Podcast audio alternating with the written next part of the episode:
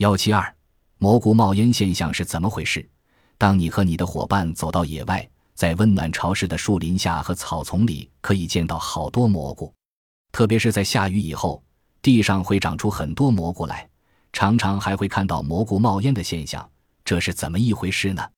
原来蘑菇不是一种蘑菇，香蕈、松蕈、草菇等都是一些味道鲜美的食用菌，通常把这些菌类统称为蘑菇。蘑菇属于真菌，绝大多数属担子菌纲。平常叫做蘑菇的，就是这类担子的子实体，也就是它的地上部分，样子很像插在地里的一把小伞。地下还有菌丝体，白色丝状，到处蔓延，是营养体部分。在一定温度与湿度的环境下，菌丝体获得足够的养料，就开始形成子实体。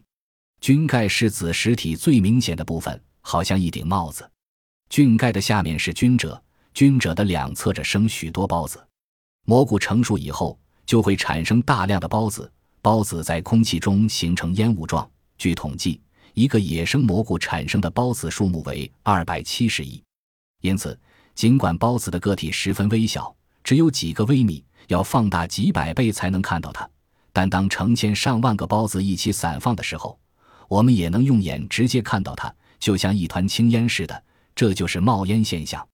蘑菇不会产生种子，繁殖只能靠产生孢子。孢子落到土壤中，就会产生菌丝。